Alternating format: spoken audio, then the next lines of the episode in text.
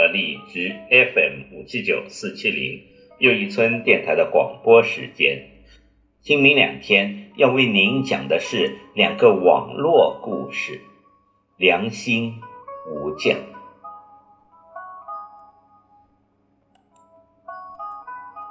说起良心，有人觉得是老生常谈，但如果问一问，几乎没有一个人会说自己没有良心。一个人从开始咿呀学语，甚至更早的时候就开始接受良心理念的熏陶，无论是在初入校门时，还是在走向社会后。那么，到底什么是良心？你一时可能会说不清楚。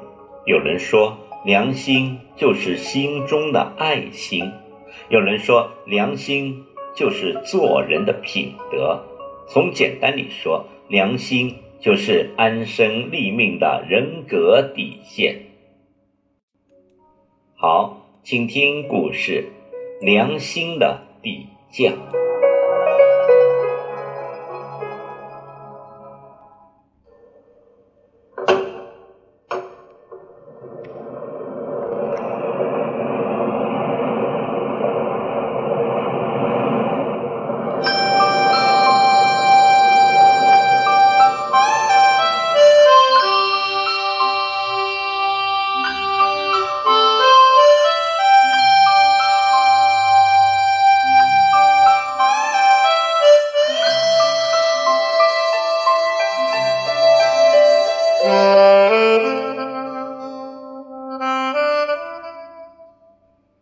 多年以前，有一个人很喜欢美术作品，尤其是欣赏名画，如痴如醉。他拼命的工作赚钱，拼命的节衣缩食，为的就是多买几幅新画。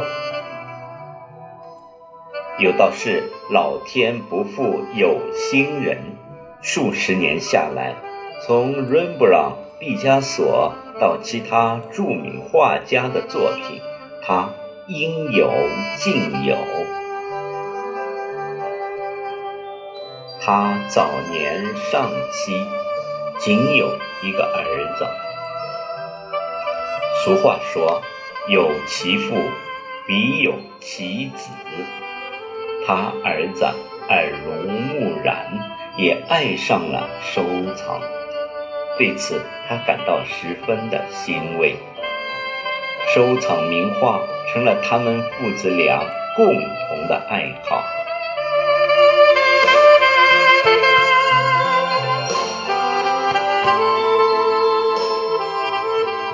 有一年，国家卷入了一场战争，跟许多年轻人一样，儿子参军保卫国家去了。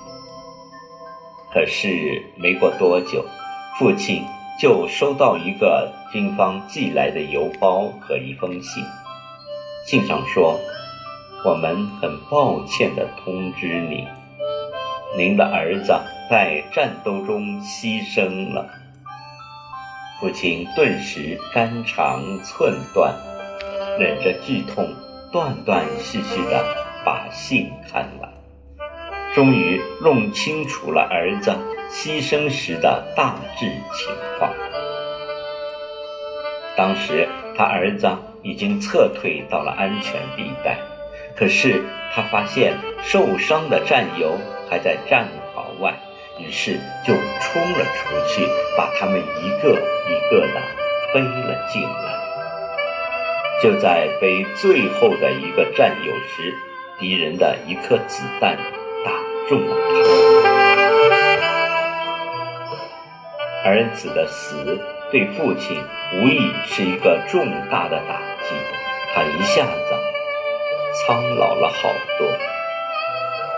一个月之后，圣诞节到了，但父亲一点也没有过节的心情，甚至连床都懒得起，因为他实在无法想象没有儿子的圣诞节该怎么过。就在这时，门铃响了。父亲开门一看，只见是一个年轻人，拿个小包裹站在那里。年轻人对父亲说：“先生，您不认识我，我就是您儿子牺牲时背着的那个伤兵。”说到这里。年轻人的眼圈红了，一边把手里的包裹递给父亲，一边说：“我很穷，没有什么值钱的东西。我记得您儿子说过，您爱好艺术。虽然我不是艺术家，但为了感谢您儿子对我的救命之恩，我为他画了一幅肖像。”希望您收下。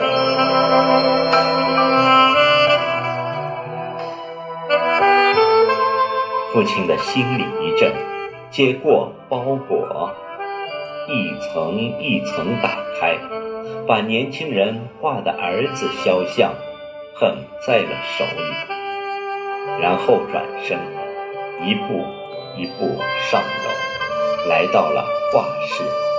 写下壁炉前伦勃朗的画，把儿子的肖像挂了上去。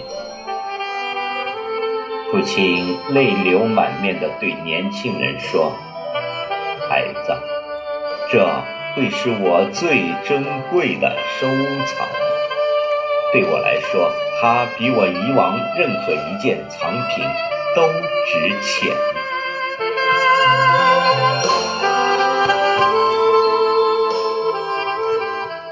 一年后，忧郁的父亲还是没能经受住儿子的噩耗打击，猝然离世。他收藏一生的画屏将于这一年圣诞节拍卖。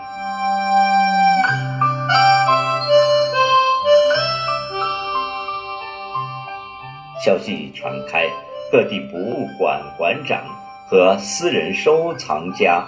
纷纷赶来，他们都想在这场拍卖会上投标。开拍的这天，拍卖场上挤满了各式各样的人。拍卖师郑重地宣布：“感谢各位光临，现在开始拍卖。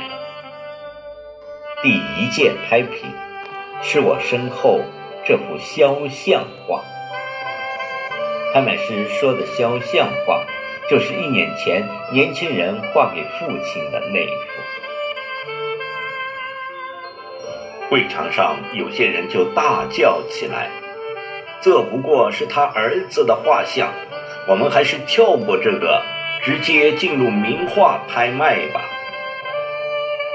拍卖师在台上严肃地摇头：“不行，先得拍卖这幅肖像画。”然后才能继续。拍卖师这么一说，那些人只好不出声了。会场里安静了下来。拍卖师说：“这幅肖像画起价一百美元，谁愿意投标？”没有人搭话。他又问。有人愿意出五十美元吗？还是没有人。拍卖师继续问：“有人愿意出四十美元吗？”仍然没有人吭声。拍卖师看起来神情有些沮丧，连声音都有些颤抖了。他问。是不是没有人愿意对这幅画投标？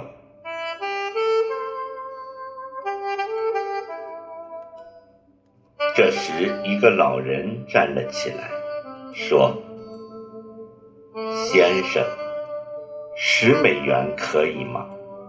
你瞧，十美元是我身上所有的钱了。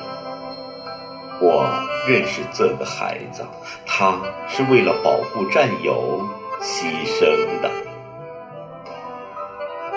拍卖师说：“可以，十美元一次，十美元两次，十美元三次，成交。”会场上立刻爆发一阵欢呼，人们纷纷议论着：“嘿，现在终于可以进入正题了。”